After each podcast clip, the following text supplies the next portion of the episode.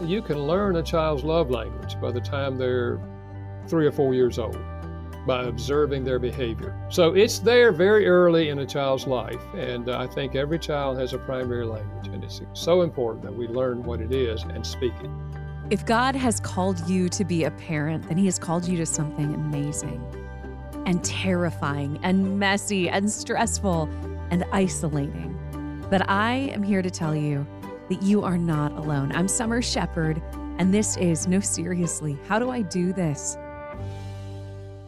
If men are from Mars, where are kids from? I mean, we all accept the fact that kids can be super weird.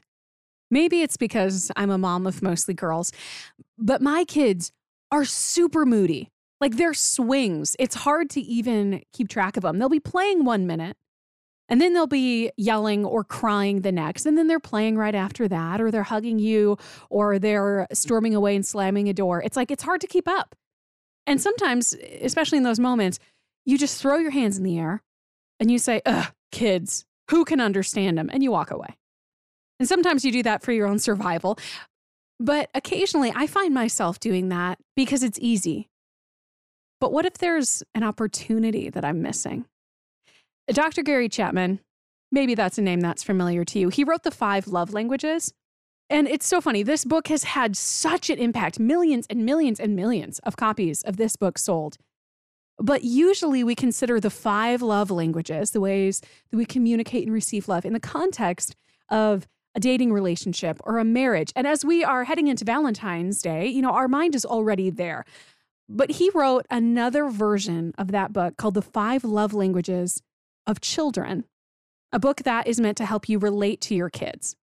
And so, in preparation for the interview I knew I was going to have for him, I set my kids down and I'm like, all right, I, I want to see if I can figure them out. Because apparently I'm supposed to be able to. Here, here's how that went. I started with Arwen because if you've ever listened before, you know, Arwen pretty much just parrots her sister. So I interviewed them separately and I started with her. All right, babe, come here. What, Mama? Come here. I have a very important question for you, What? and I want you to tell me the truth. Do you think that I love you? Yes. Can you tell me uh, why you think I love you? Like, how do you know? Because you told me. Because I told you that I love you? What other things make you feel loved? Oh, hugs. Mm-hmm. Hugs make you feel loved? I have a question. What? Would it mean more to you if I, I'm going to give you a list, okay? So listen to the whole list. What would you like more? If I told you I loved you, if I gave you a hug, if I gave you a present, Give me a present. if I spent time with you, or if I helped you with something. Which one makes you feel loved the most? Uh, you telling me that you said you love me? Me telling you that I love you, that's what makes you feel loved the most? Hmm, very interesting, daughter of mine. Thank you for answering my questions. Oh, I love your hugs. Of course, you. So the good news is that I got some really epic hugs out of that session. But I didn't necessarily feel like I was any closer to understanding Arwen's love language. So words is up there, but also physical touch, maybe presence. Figured maybe I'd have a little bit more luck with her sister. Come here. I want to ask you a question, Aurelia. Yes, Mama? Do you know that you're loved? Yeah. I always know that. Why are you even saying that? Okay, okay. How do you know that you're loved? Because I have a great family. But how do you know that we love you? I don't know. You don't know. No. Okay, so if someone at school were to be like, Does your mommy and daddy love you? What would you say? I would say yes. And if they said, How do you know? What would you say? I would say, I don't know. um, do we tell you that you we love you? Eh? When we tell you that we love you, does that make you feel loved? Not quite. No? Why not? I don't know. Okay, okay, okay. Hold up. What? I mean, up to this exact moment in my life, I thought my daughter was words of affirmation. I mean, she is so good with words. I was 100% sure I had her pegged. And now back to the drawing board. When we hug you, does that make you feel loved? One more thing. What? Starts with a K. When we give kisses? Yes! Can I have a hug right now? Oh, mwah. oh, I love you. I mean, don't get me wrong, y'all. I am here for the hugs and kisses, right? But now, now he's got to figure this whole thing out. So maybe it's physical touch, but who really knows? What would you rather have? Would you rather have mommy and daddy? I'm going to give you a list, okay? Would you rather have us tell you we love you? Would you rather have us give you lots of hugs and kisses? Would you rather us give you a present to show that we love you? Would you rather we spend time with you or to help you with something? What would show you that we love you the most? Spending time. Okay, so maybe not physical touch. You want to spend time with us? That would show you that we love you? All the things. All the things? Yes! Oh, gosh. Yeah, you're a big help, Aurelia. You're so demanding. I guess I'll just start with the kisses. I love you, buddy. I hope you never forget. What do you think of the I love the most of the list of things? Ugh, kid, that is the problem. I have no idea. Hmm, I don't know. You tell me. No, you try to guess. Hugs and kisses? Thumbs up. Oh, good. And then tell me another one. Spending time? Yeah. Okay. Then you made my job so easy. And then tell me another one. And then you like it when we give you gifts. Yeah. I know that one. Hmm, okay, I guess I did better than I thought. I mean, but it, there's no denying it. Kids are mysterious. Kids are these exciting little treasure maps because it's not about the destination. It's about journeying along, finding the next clue, and as you get closer and closer to that that big discovery, the big unveil, you realize how much fun you've been having all along.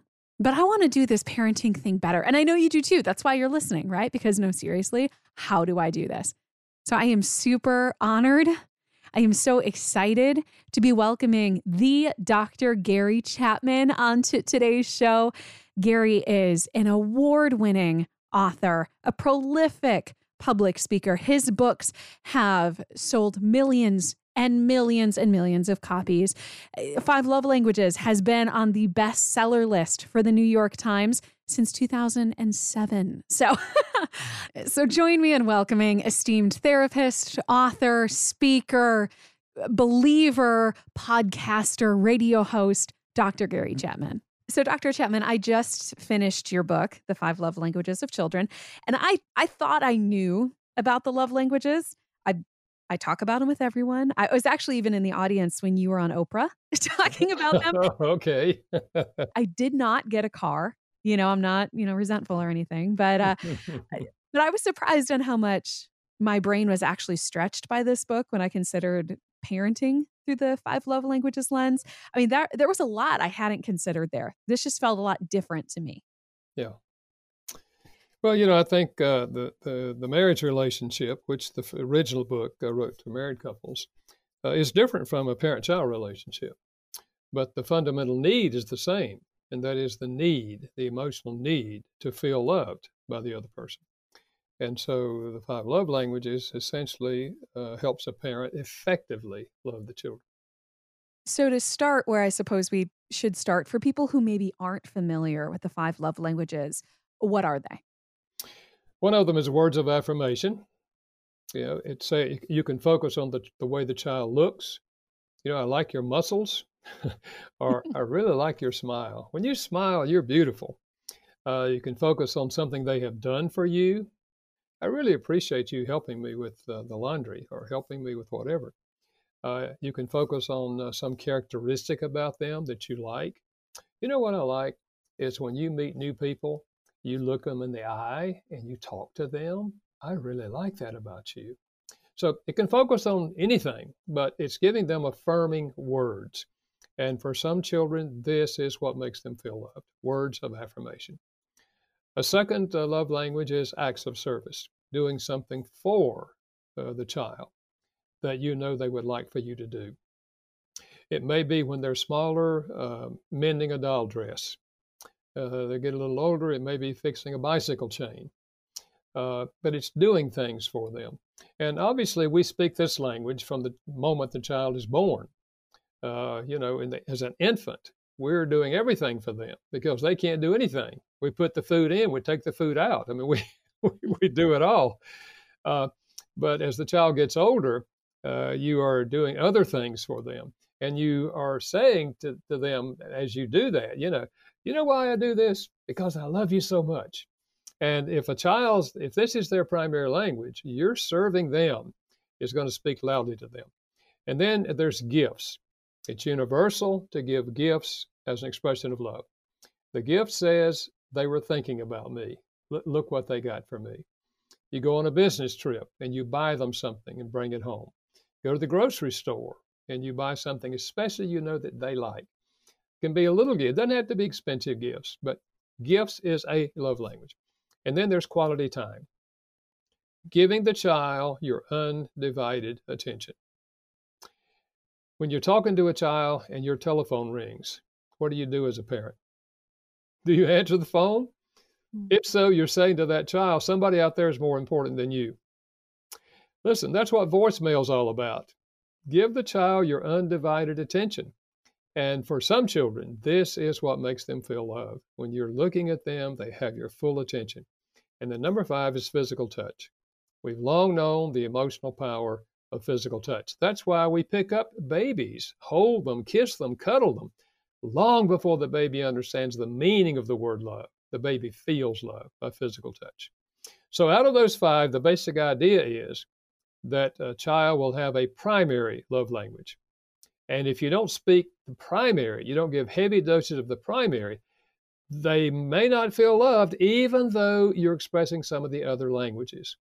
So the question to parents is not do you love your children? By nature, parents love their children. The question is does your child feel loved?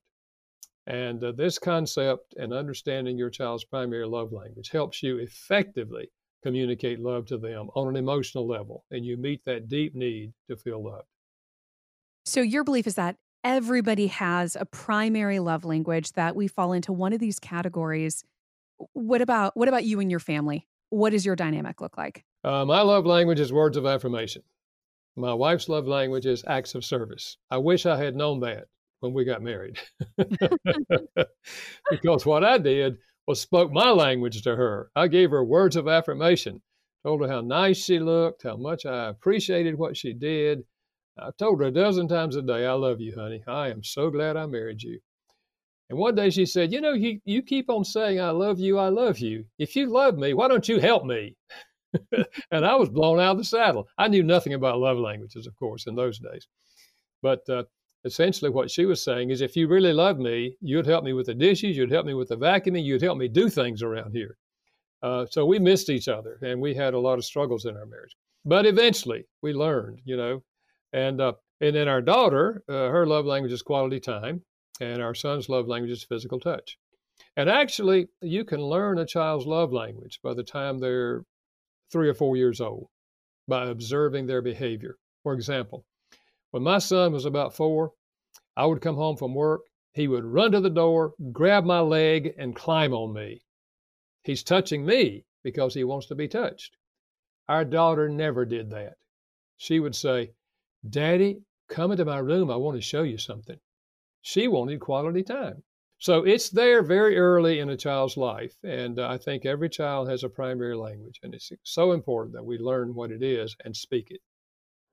Now, I think it's really interesting that you are words and your wife is acts because for my husband and I, it's it's that same dynamic as that I'm words, He's Acts. Acts is my least. I mean, I feel so selfish even saying that, but it does not come natural. I mean, I will write him notes. I'll tell him how awesome he is. And he's like, Awesome. Could you empty the dishwasher? oh, I'm trying.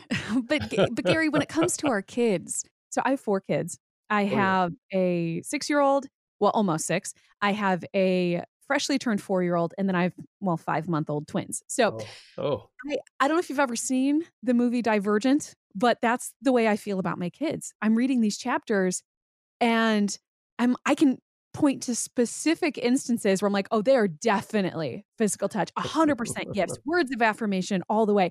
I feel like I know less now than I did. but you're saying there is a category. How do I find it? How do you find the primary? Is that what you're asking? Yeah. Yeah, well, one way is to observe their behavior. That is, how do they respond to you and other people? And that's what I just illustrated with my two children. Mm-hmm. But another way is to uh, listen to their complaints. For example, a mother said to me recently, My six year old boy said to me, Mommy, we don't ever go to the park anymore since the baby came. What's his language? Quality time. Mm-hmm. He and his mother used to go to the park together. He had her undivided attention. It was just the two of them. Now the baby's here and they're not going to the park and he's complaining about it. The complaint reveals the love language. And then, secondly, what do they request of you most often? For example, our daughter, when she was uh, 10, 10 and in the teenage years, she would say, Daddy, can we take a walk after dinner? She'd say that a couple days, a couple times a week. She's asking me for quality time, just the two of us taking a walk together. My son never asked that. In fact, he would say about us, he'd say, walking is dumb. You're not going anywhere. If you're going somewhere, drive. what he would ask for is, Dad, can we go play basketball? And the way we played basketball in the backyard, it was physical. Okay, we ran into each other. so uh, what do they ask you for most often? So those are three clues. Now, uh, as the child gets a little older, you can also, there are other approaches you can take. Uh, for example, you can give them choices between two things. You can say, you know, honey, I have an hour uh, that I could do something with you. I tell you what, we could take a walk in the woods or at the park, or we could go to the store and buy you those uh, shoes you wanted. Which one do you want to do? One is a gift, and the other is quality time. And you just give them options like that along the way for a few months, and you'll find that their requests begin to fall into one category more than another category. Uh, and then here's another option experiment. Go for one week, and if you have both parents in the home, you both agree that this week we're going to focus on words of affirmation. Don't give this child words of affirmation overboard. Then we're going to draw back on the weekend and then next week, we're going to do one of the other languages. And you just work through all five of them in five weeks. On the week, when you're speaking their primary language, you will see a difference in their behavior. It will be obvious to you. So, those are at least some ways in which you can determine a child's uh, love language. I think it's really interesting because I thought I had them pegged. I was pretty sure my older was words of affirmation and that my younger wasn't because I would tell her, you know, I loved her, she's beautiful. And she always kind of just seemed, oh, thanks, that's great. But what gave me a different clue was she started lying to me. She she's still she's gonna hate me for saying this and she listens to this when she's older, but she's four and she still struggles sometimes with nighttime potty training. Uh-huh. And so in the mornings, she would come in and she'd be like, Mommy, I had a dry diaper, and we'd celebrate. And then I started finding out after like a week that she was not being truthful. Mm. But I determined eh, it's because I celebrated her so much and I told her how proud I was of her that she desperately wanted that from me. So then I mm. started celebrating her being honest. Yeah. That even if she was, you know, not successful, that as long as she told me the truth, I would celebrate that. And so we haven't had that same issue. So now I'm I'm curious, but I just feel like I'm still figuring it out. Now with yeah. kids, is it possible that they change or they morph? Well, I think uh, I think a child uh, tends to keep the, the love language uh, throughout lifetime, throughout a lifetime, basically. Uh, but I do think in the early years, uh, we need to give them all five languages. uh, because we want the child to learn how to receive love in all five and then give love in all five. That's the healthiest adult. Mm-hmm. Most of us did not receive all five love languages growing up, and we came to adulthood and we didn't know how to speak some of these languages. Uh, so uh, please don't hear me saying that we should only speak the child's primary love language. No, we give heavy doses of the primary, but we sprinkle in the other four because we want that child to learn that there are more than one way to express love. And we want them to learn how to speak all these love languages. So uh, in the early in the early years there, it may be a little confusing as to you know one might seem to be standing out at one time, another standing out at another time. But uh, as you keep working at it, you'll begin to see no, no, this one definitely is their primary language. It's very interesting. I was talking to uh, a couple some time ago, and they said, Dr. Chapman, we've been reading the book, you know, the five love languages of children, and it has so opened our eyes to our two daughters. She said uh, they're just a year apart, and uh, when we would go on a trip, my husband and I, we would we would always buy each of the girls a gift and we'd buy them the same gift. Like if we bought teddy bears, we'd buy two teddy bears. We'd bring them home, different colors, you know, of course, and give them to the girls. And one of them would just, oh, this is so wonderful. And she would just talk about the bear. She would give the bear a name. She'd put it at a special place in her room. And when her grandmother came over, she would show her her, her, her bear. And the other daughter would just kind of take the bear and say, oh, well, thank you. And she'd throw it over on the bed, and that was it. And we thought, she's not grateful. You know, one of them is grateful and the other is not grateful. When we read the book, we realized they had different love languages. The one that just threw it over on the bed and said, Thank you, she would say, Mommy, I want to see your pictures. I want to see your pictures. She wanted to sit down and let me show her the pictures we made on our trip. She wanted quality time and maybe physical touch. You know, they're sitting together on the couch, close together on the couch. Uh, and she said, then we realized it wasn't that she wasn't thankful. It's just that she didn't make a big deal of it because that was not her primary love language. So it does help you understand your children better if you understand the concept. Would you say that there's some that are trickier than others, like a finer line? You mentioned in the book the risk of coddling with acts of service. Um, but I mean, I can see physical touch being a super, well, touchy issue and mm-hmm. and words of affirmation gifts i mean all of them really. What precautions would you give? Well i think uh, especially with teenagers uh, they can manipulate you if they understand this concept and we want them to understand the concept. You know daddy has a love language mama has a love language sister has a love language. But teenagers will say you know my gift is you know my love language is gifts and if you really love me you'd get me that ball glove or you'd get me that phone, you know. Uh, and what I say to parents is remember, you're the parent, they're the child. We give gifts that we believe would be helpful to them, and, and we give gifts that we believe they're ready to receive. That is, you don't give a phone to a child just because they say, if you love me, you'd get me that phone. No, you say, honey, I love you too much to give you that phone because I don't think you're ready for it yet. Well, everybody in my room has one. Well, they all have different mothers and dads, okay? And so they have to do what their mom, mom and dad, but, but I do what I believe is best for you because I love you. So don't let teenagers manipulate you, is I guess is the point I'm trying to make here.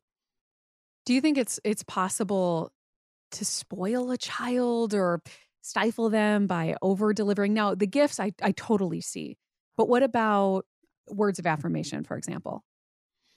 Well, I, I think so long as you also point out, you know, things that need to change in their lives. It's not that we're going to affirm everything they do, but we are going to look for things that we can affirm them about. It needs to be sincere always, because uh, teenagers especially can recognize insincerity. So we want to be looking for things that we can affirm them for. And what I would say is this also affirm them for effort, not for perfection. Mm. And uh, I illustrate that because uh, I remember I was visiting a young 13 year old who was in the hospital with stomach ulcers.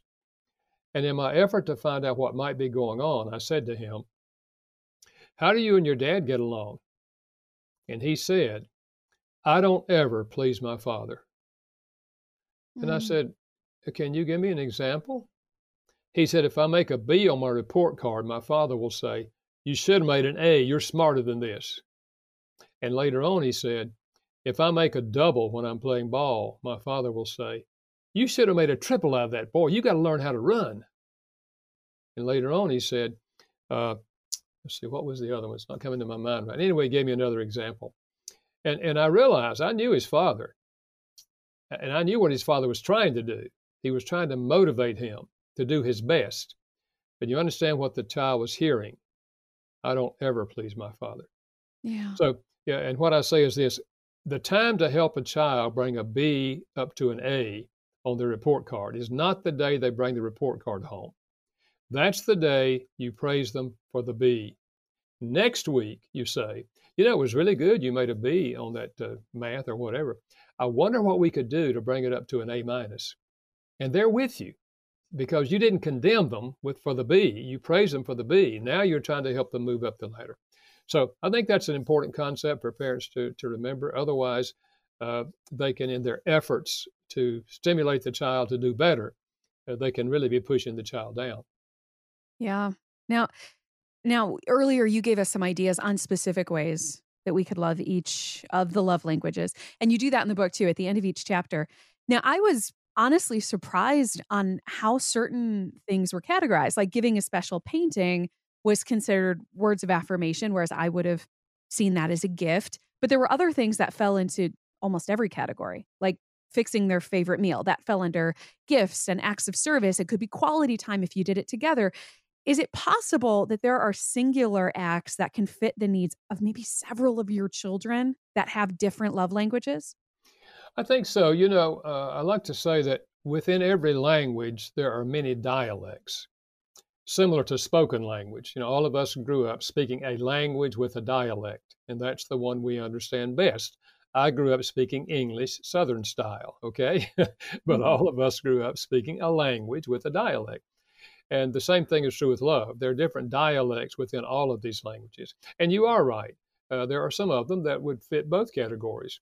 Uh, but if we think in terms of the child's primary love language, uh, then whatever we're speaking, we're looking for ways to do it. And we might use different ways at different times. Uh, I think one of the other things that uh, that would be important to uh, to say also is that uh, when you're giving uh, when you're giving gifts, for example, make sure you're giving something that you really do believe would be good for the child at that time and not just something that you want them to have because you're if you're a gift giver you might overdo that with a child. Uh, but if you remember it doesn't have to be a big gift. If they have a special candy for example and you go to the grocery store and you bring them home just one little you know uh, short bar of candy that happens to be their favorite that really communicates to them that you were thinking about them and you knew that was their favorite candy. So the, the better you know what type of gift they appreciate. And the other thing I would say about acts of service is not only do we speak this language by doing things for our children, but we also, as they get a little older, speak this language by teaching them how to do things for themselves. A hmm. six year old can make up a bed, not exactly like you make it up, but they can make up a bed. And you're doing them a great service by teaching them to make up their bed every morning.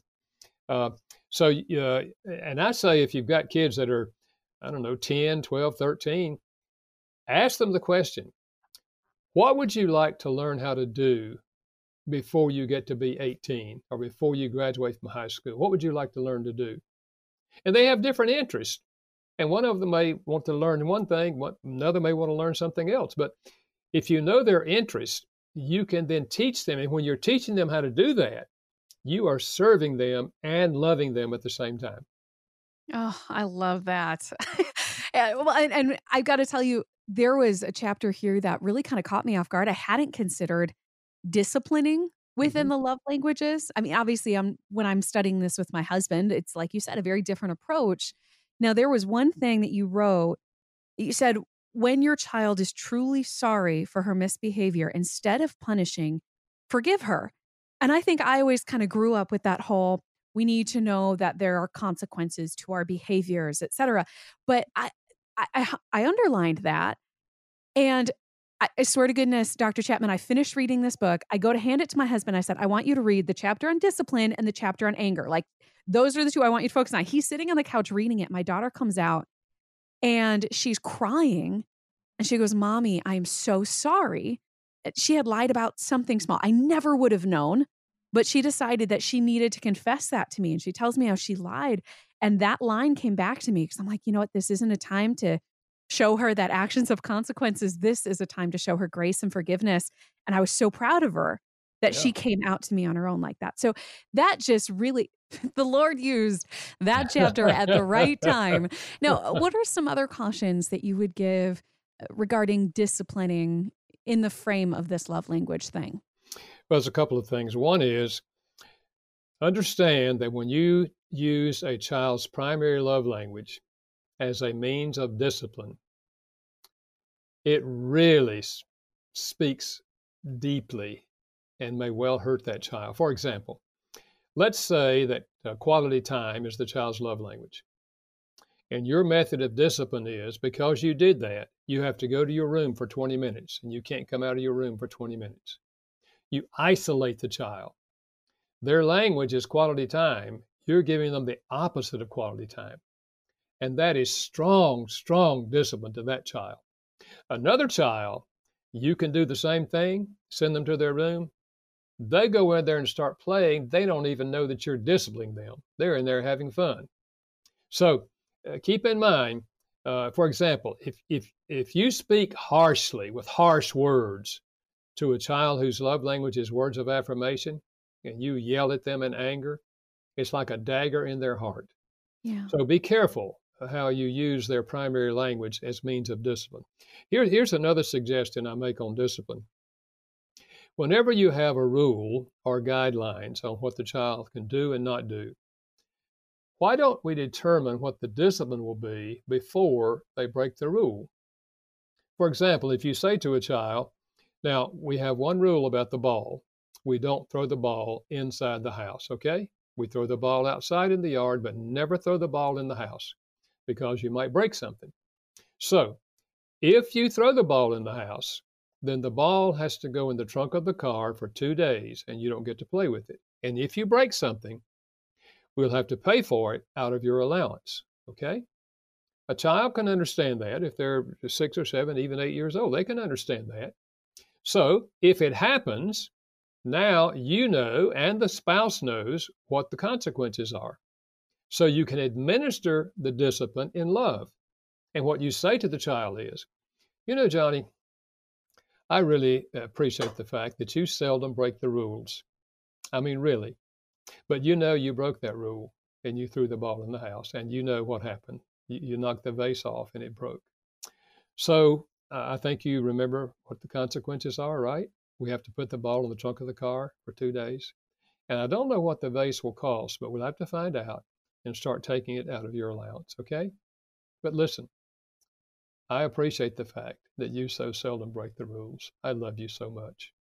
You see, you wrap the discipline in love. If, for example, if his words is words of affirmation, you gave him affirming words before, you administered it, it with calmness, and you wrapped it on the other side with his with his love language. So if you can think in terms of everybody knowing what the consequences is before the rule is ever violated, you're less likely to overreact depending on your own emotional state at the moment. And the child is going to realize the whole thing if when I break a rule, there's consequences. And that's an important lesson because that's true in all of life. Uh, we, we go down the road speeding and we get a speed ticket. We have to pay. So, uh, but wrapping it in love, wrapping it in the child's primary love language, the discipline, it's far more effective. The child feels loved even in the midst of uh, receiving the discipline. And what if I'm listening and and I can see the wisdom in that, but this is new to me and my kids are grown and I look back and I see maybe some of the damage that was done and they're out of the house. Like I don't even have them under my roof anymore. Is it too late? Is there anything that can be done for adult children now that I understand this concept? No, it's never too late to seek healing. And that begins with an apology. It's when you are with that adult child and you say to them, you know, I've been thinking a lot about my past as a mother and, and as a wife, and I'm really trying to learn and grow. And I, I, think one of the things that have come to my mind is that I really didn't do a very good job with whatever, and, and you and you share it with them. And, and so I'm asking you, how, how do you remember all of that? And how did it make you feel whenever I did that or I didn't do that? And you let that adult child tell you, you know, what they thought, what they felt at that thing. And then you just say, you know, honey, I am so sorry. I'm looking back and feeling so sorry that I didn't, I, I was doing what I knew, or I was doing, you know, uh, just trying to operate with all the pressure that I had, but I, I can't excuse it. And I, I'm, I just want to ask you now, as an adult, if you can find in your heart to forgive me for my failures in that area. There are very few adult children that will not forgive a parent who comes with a sincere and honest apology that comes from reflection on those earlier years. And it doesn't mean that all the adult children will, will come back and you know be uh, reconciled with you, but they'll walk away and think, "Boy, I never thought I'd hear that coming out of their mouth." It has a way of touching their heart, and you may well find that the wall will begin to break down. Oh, I think learning how to apologize to our children is one of the most important and difficult things we can do. And and there's a lot of things that we put on our shoulders and carry burdens for as parents. Now I'll say with young kids, the biggest one I feel is is teaching my children about God. I mean, I want so badly for them to know him for the right reasons in the right way. I want to spare them mistakes I made. Hmm. How can understanding your child's love language inform how you teach them about God?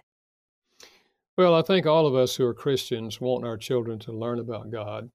And that's why I think that when they're little, reading Bible stories to them on a regular basis, that is, have a routine at night where we read a Bible story and then we pray. What we did with our children, we read the Bible story together. We just had two, a boy and a girl. They were four years apart. Uh, but then we would pray with them individually when we put them to bed uh, my wife or I, one would walk to the, go to, the bed with them and get on our knees beside the bed, and we would pray, and we would let the child pray. As they got old enough, we'd let them pray, and that was a routine. And our children look back on that and remember that and talk about that. You know how much that meant to them. Our daughter said to me, "Dad, that's where I learned to pray." Was those those, those times with you at night and mom at night. Uh, and then I think practicing what we read in the Bible and the things we're trying to teach our children about kindness and loving other people, trying to practice that in front of them toward each other, husband and wife, as well as toward the children. And then, as you mentioned, apologizing when we don't.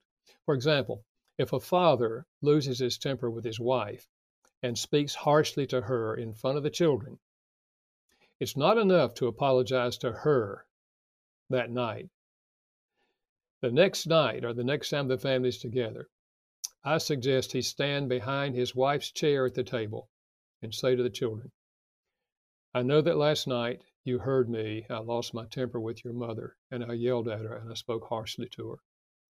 And I want you to know that last night before we went to bed, I apologized to your mother because no husband should ever speak that way to his wife. It's not like Jesus and not like Jesus taught us. And your mother forgave me but tonight, I want to ask you children to forgive me because children should ha- not have to hear their father talk to their mother like that. So it was wrong.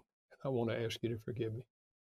You don't have to worry about your children forgiving you, they will forgive you. And they will never forget that you apologized when you did wrong. And you're teaching them a tremendous life skill, learning to apologize when your behavior hurts other people. Oh, Thank you. And if, if someone is new to all of this, where, where's a good place for them to start to wrap their mind to educate themselves more on these love languages? Well, if they're married, I would say start with the marriage relationship, the original book that I wrote called The Five Love Languages. And uh, that book has sold now over 15 million copies, wow. been translated in over 50 languages around the world. Oh. And so many people have said to me, Gary, it changed, it saved our marriage we were at the point of divorce and we read that book and the lights came on. We looked back and realized how we had missed each other. We had not met the need for love. And that was the starting point. Uh, and then uh, if your parents, then uh, I think working on the marriage relationship really starts first because what that child needs is to see a mom and dad who love each other, who support each other, who apologize when they do wrong, and are working together as a team. That's the greatest thing you can do for your children. So I'd start there. And then you can obviously turn to the five love languages of children and begin to apply this to the children and helping the children understand it as well. Oh, well, thank you so much, Dr. Chapman, for taking the time to kind of go there with us today to help us understand and, and understand the importance of it. Uh, I really appreciate you being here. Well, thank you, Summer. It was great to be with you, and thanks for all that you're doing for your family and trying to help other families. Oh, it has been my absolute, absolute pleasure. Whether your children, your little mysteries, are still at home, or whether your little mysteries have long since grown and flown the coop, children they need the same thing from their parents. They need love. They need to know that they're loved. They need their love tanks filled. And I hope that today's episode helped you feel a little bit more equipped to do that.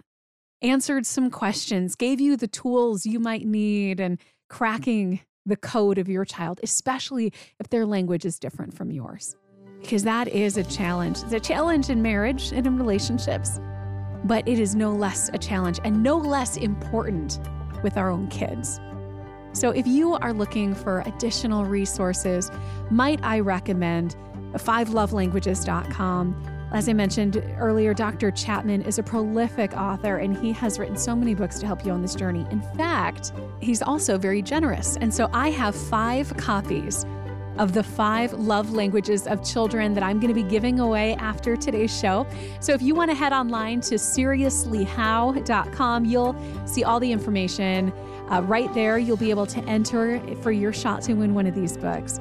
Don't forget to connect with us on Facebook to be a part of a community of other parents who genuinely have no idea how to do this thing. And if you want to connect with me deeper, summer at seriouslyhow.com. This episode of No Seriously, How Do I Do This is a product of Northwestern Media, a ministry of University of Northwestern St. Paul. Thanks so much for listening, friends. And remember, you are loved and you are not alone.